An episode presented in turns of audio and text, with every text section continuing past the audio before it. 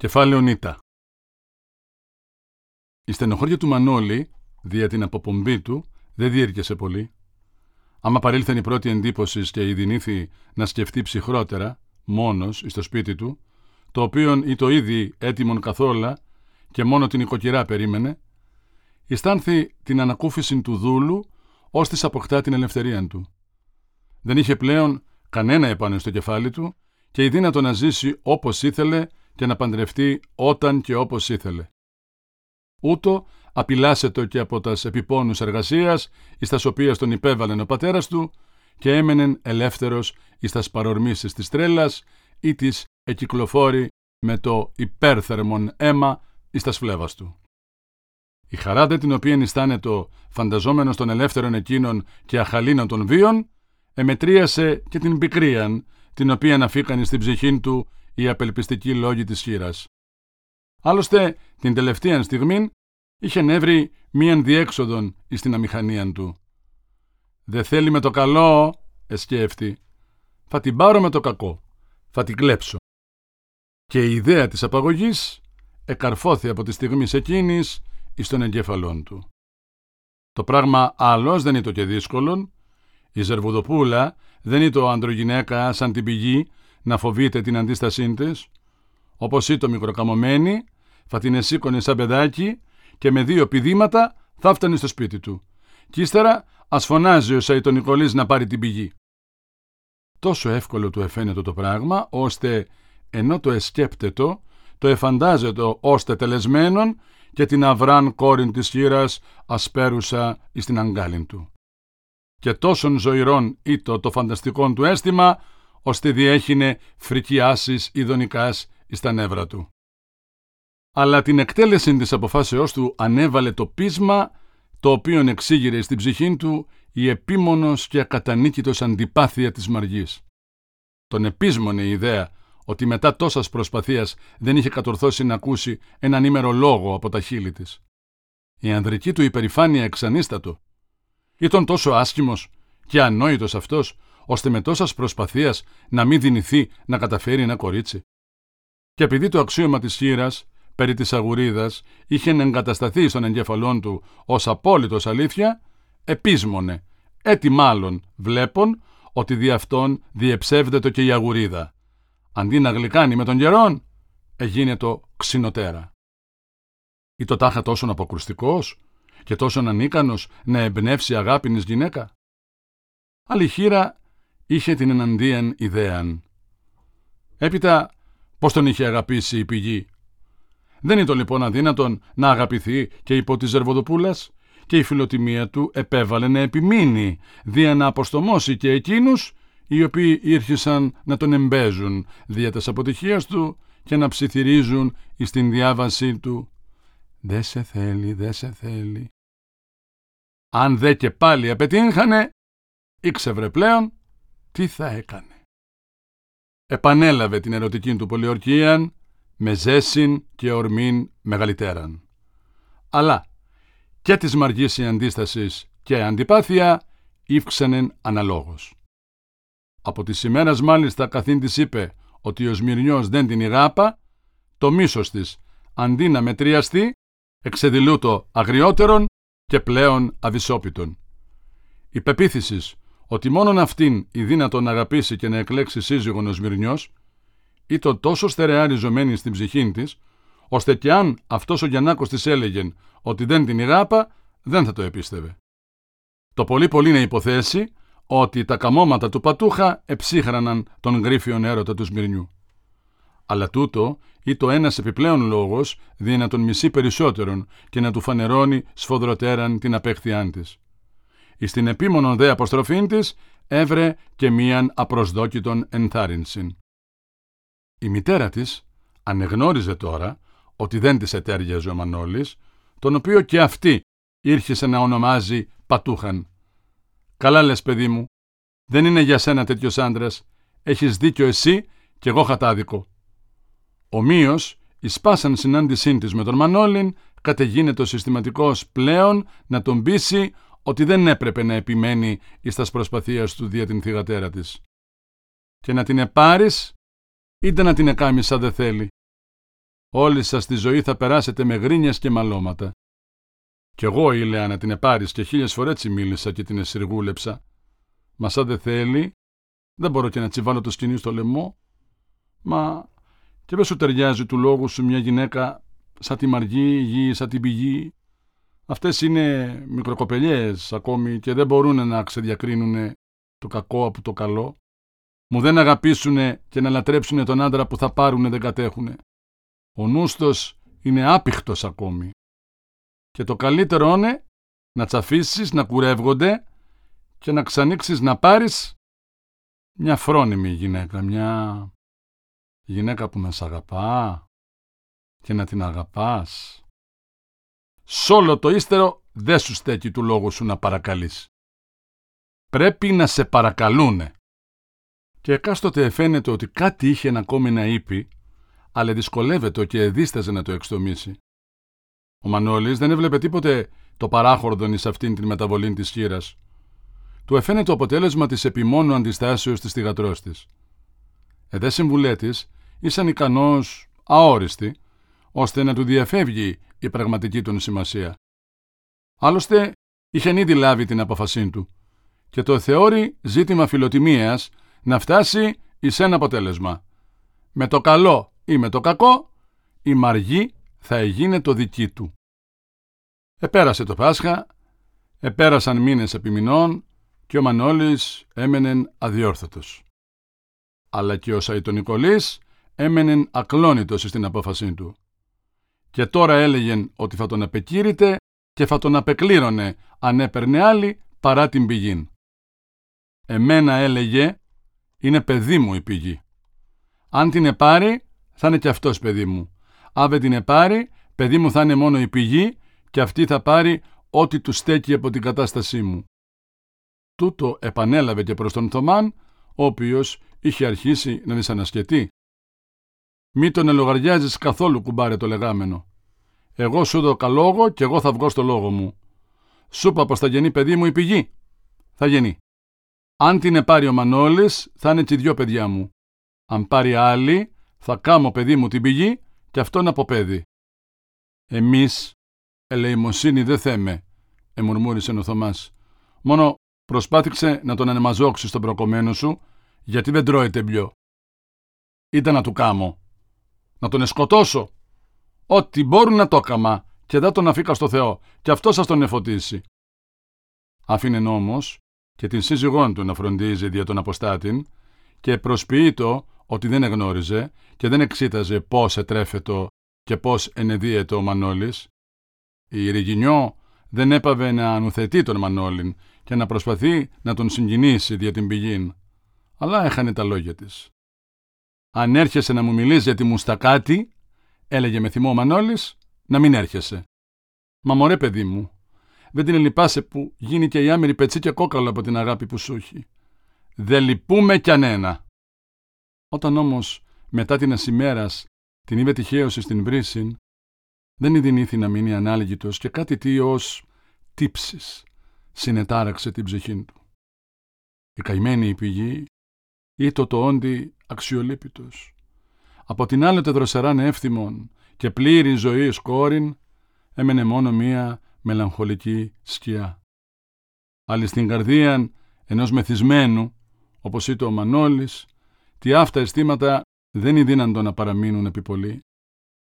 Με το λίγον δε, τούτο μόνον έμενεν εκ της εντυπώσεώς του, ότι από την ισχνότητα ο επί του χείλους της πηγής χνούς ή το καταφανέστερος τώρα. Αληθινό μου στάκι. Και απεδίωξε την ανάμνηση της βρύσης με κίνημα οργής. Ας το διάλο, μουστακάτι. Αφού δεν εξύνδλησε όλα τα άλλα του μέσα δια να εξευμενήσει την γόρη της χείρας, εσκέφτη να δοκιμάσει και τας επιδείξεις της Ρώμης και της Ανδρείας. Άμα δεν την έβλεπε, ανέσυρε την πλατεία χειρίδα του μεταξωτού υποκαμίσου του, δια να επιδεικνύει τον Ηράκλειον βραχιονά του. Και η σορμόνη στα δώματα ανεφώνει «Άντρες τα ορίζουν τα σφατσά!» Και γύρων πελωρίας πέτρας, τα μετέφερε και τα σωτοποθέτει ενώπιον της Ερβουδοπούλας, ως φόρον της δυνάμεως προς το κάλος. Τότε κατεδέχεται η Μαργή να μηδιά, εμπεκτικός. Αλλά ο Μανώλης, εκλαμβάνουν τα μηδιάματα εκείνα ως ακτίνας αλατέλλοντος έρωτος, ενεθαρρύνετο εις παραβολοτέρους άφλους αυτού του είδους. Μίαν ημέραν δε, ειδών της Ζαρβοδοπούλα επιστρέφουσα από την πανήγυρη της Αγίας Μονής, εσκέφθη να τη σηκώσει ομού με τον όνον επί του οποίου εκάθητο και να τη μεταφέρει ούτω μέχρι τη θύρας της. Έδραμε δε παρευθύς και επεχείρησε να εκτελέσει την ιδέα του, η Μαργή όμως προλαβούσα επίδησε εκ του όνου έντρομος. Αλλά ο Μανώλης, ο οποίος είχε ήδη τεθεί υπό τον όνον, εσήκωσε μόνον αυτόν και τον μετέφερε θριαμβευτικός μέχρι της οικίας της χείρας. Οι άφλοι ούτοι, εκτός του ότι δεν είχαν διάφορον των προηγουμένων του προσπαθειών αποτέλεσμα, ήρχεσαν να διαγείρουν και γενικήν κατακραυγήν εναντίον του. Το σκάνδαλο υπερεύαινε τα όρια. Ποτέ δεν είχαν συμβεί παρόμοια πράγματα στο χωριό. Και αφού η Σερβουδοπούλα δεν είχε πατέρα ή αδελφόν, ούτε συγγενείς άλλους ικανούς να την υπερασπίσουν, οι χωριανοί ενόμιζαν ότι είχαν καθήκον να την προστατεύσουν, δια να προστατεύσουν συγχρόνως και την ευπρέπεια των ηθών. Και την Κυριακήν, μετά την απόλυση της λειτουργίας, έγινε ζωηροτάτη περί τούτου συζήτησης έξω της Αγίας Εκατερίνης, παρόντος και του Σαϊτον Νικολή, ώστις οίκουε περίλυπος και σιωπών και φαίνεται πολύ καταβεβλημένος. Επιτέλους είπεν «Εγώ ήκαμα ό,τι μπόρεσα. Η γλώσσα μου βγάλε μαλλιά να του μιλώ και σαν είδα πως δεν ήκουε, τον απόβγαλα και από το σπίτι μου και πάει να γεννεί χρόνος από τότε. Και αντάμπλιο, με τη βαροκάρδιση που του έχω, αν κάνω πως του μιλώ και μ' αντιλοήσει, θα τον σκοτώσω και δεν θέλω να κάνω τέτοιο μεγάλο κρίμα. Μόνο να κάνετε του λόγου σε σχοριανή ό,τι θέλετε. Πιάστε τον οι φρονιμότεροι και μιλήσετε του. Φοβερήσετε τον και με το μουντήρι και σαν δεν ακούσει δεν με γνιάζει και να τον σκοτώσετε.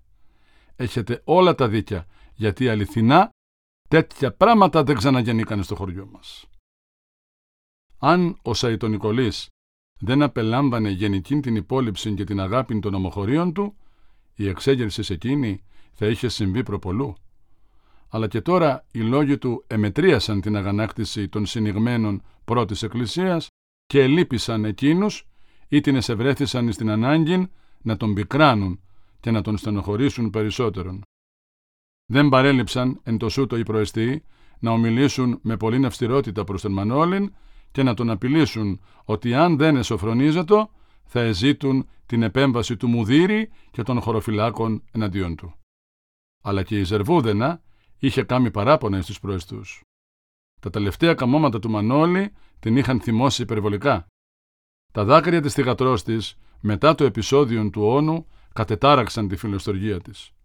Αλλά κι αυτή η το τιμία γυναίκα και δεν εννοεί τίποτε έξω από του Θεού τη στράτα.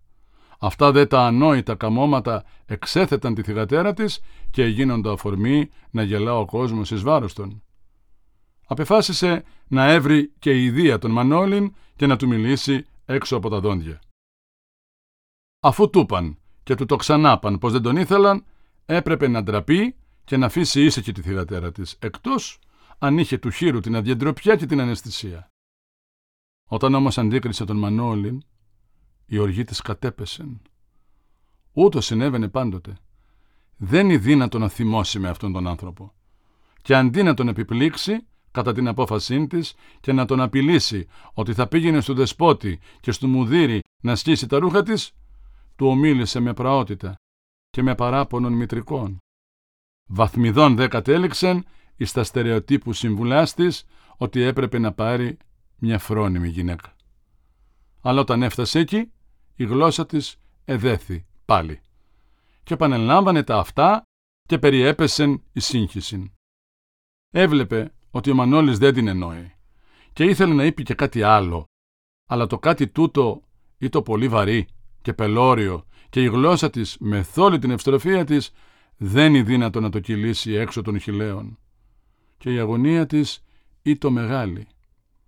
Ο δε Μανώλης εξακολουθών να μην εννοεί ότι η χείρα επερίμενε να εννοηθεί χωρίς να το εξτομίσει, είπεν «Η φρονιμότερη του κόσμου είναι το μαρούλι και εγώ θα την επάρω, θέλει και δεν θέλει». Η χείρα ανεστέναζεν. Έπασκε φοβερά και η αγωνιώδης πάλι η οποία γίνεται στην καρδία της διεσάλευε το λογικό της και πεχείρει εκ νέου αλλά πάλι η γλώσσα της επρόσκοπτε εις των ανυπέρβλητων σκόπελων. Τότε δε έλεγε άλλαν άλλον, ω ζαλισμένη, και τα μάτια της ότε μεν έσβηναν, ότε δε εξέπεμπαν λάμψη πυρετού. Αλλά ο Μανώλης ούτε μάντευε, ούτε έβλεπε τίποτε από τη μεγάλη εκείνη τρικυμία. Είχε άλλωστε και αυτός την ειδική του τρικυμίαν. Ήτο απελπισμένος πλέον από τα σερωτικά επιχειρήσεις εντελώς απελπισμένος. Και ενώπιόν του παρουσιάζεται ως αναπόφευκτον πλέον το δεύτερο μέρος της αποφάσεώς του, η απαγωγή. Αφού δε πολύγωνε σκέφτη, είπε προς την χείραν, «Να πείστε στη γατέρα σου πως θα την εκλέψω. Ευαρέθηκα μπλιό». Η χείρα εστέναξε και πάλιν. Έμεινε δε και τον παρετήρη απομακρυνόμενον έως ότου έπαυσε να φαίνεται. Ο Μανώλης επροχώρησε λογισμένος. Έξαφνα ανεσκύρτησε να ακούσας παιδικήν φωνήν, η οποία ήρχετο από το πλησίον δώμα. «Δε σε θέλει, Μανώλη!»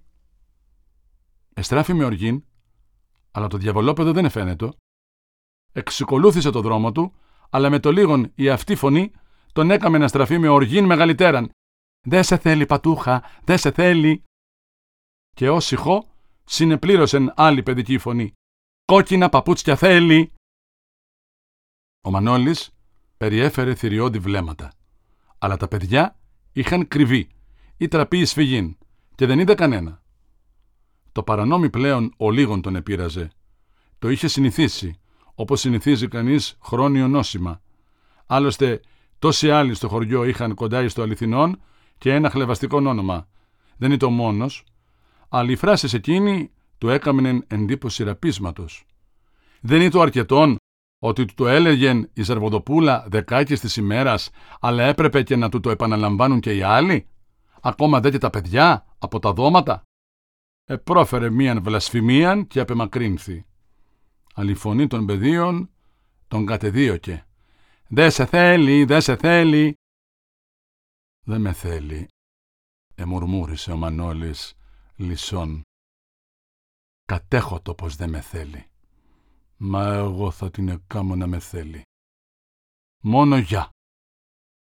Τόσο νεταράχθη, ώστε χωρίς να το εννοήσει, εισήλθεν στην οδόν, η οποία διήρχεται πρώτης οικίας του Θωμά. Έτος ολόκληρον είχε να περάσει από τον δρόμο εκείνον.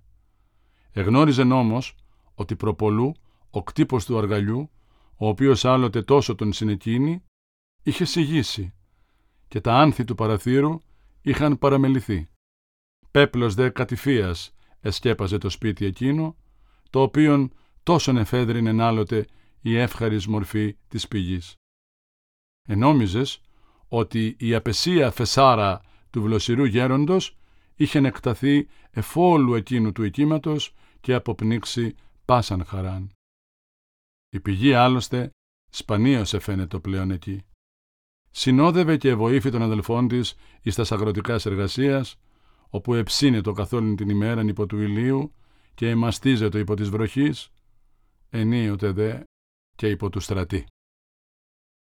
Όταν ενόησε το λάθος του ο Μανώλης, ή το πλέον αργά, ευρίσκετο πλησιέστατα της οικίας του Θωμά και διαμέσου των κλώνων της Ικαμινέας διέκρινε την πηγήν, όπως την είδεν άλλοτε ορθίαν εις την θύραν και σκορπίζουσαν κρυθάς εις τα σόρνηθες. Ή το δε και η αυτή ώρα. Αλλά τώρα το ρόδινον φως του δειλινού περιέβαλε θλιβερωτά την εικόνα. Πόσον είχε μεταβληθεί η κακομήρα. Ή τον αγνώριστη. Αλλά όταν τον διέκρινε και έστρεψε προς αυτόν το βλέμμα της, ο Μανώλης αισθάνθη κάτι από την συγκίνηση την οποία του έδιδαν άλλοτε τα γλυκύτατα εκείνα μαύρα μάτια. Αμέσως όμως απετίναξε το αίσθημα εκείνο και απέστρεψε το βλέμμα με κίνημα θυμού. Ας το διάλο μου στα κάτι. Και διήλθε, χωρίς να είδει τον Θωμάν, ώστις καθήμενος παρά την θύραν, ανυπόδητος στον ένα πόδα, κατεγίνετο να εμβαλώσει το υπόδημά του.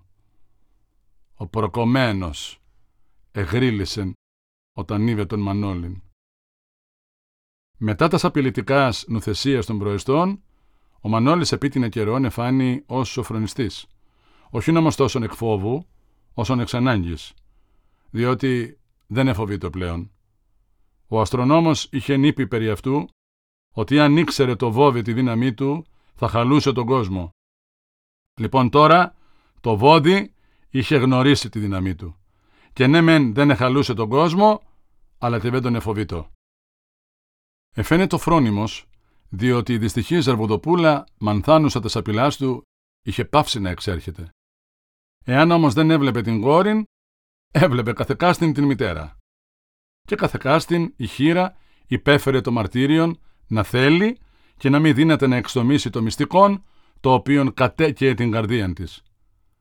Ενίοτε μόνο να πετόλμα, ενώ του ομίλει, να προστρίβεται ως γαλή εις τα ενδύματά του, αλλά αμέσως απεσύρετο με ταραχήν, ως να ίγγιζε φλόγα. Το λίγωμα των οφθαλμών της, το πρόσωπόν της που πότε οχρία και πότε κοκκίνιζε, τα υποτρέμοντα χείλη της και η αγωνιώδης ανάπαλσης στους στήθους της, εξέφραζαν και τις γλώσσες ευγλωτότερα, ότι η φωνή της δεν ετόλμα να εξτομίσει.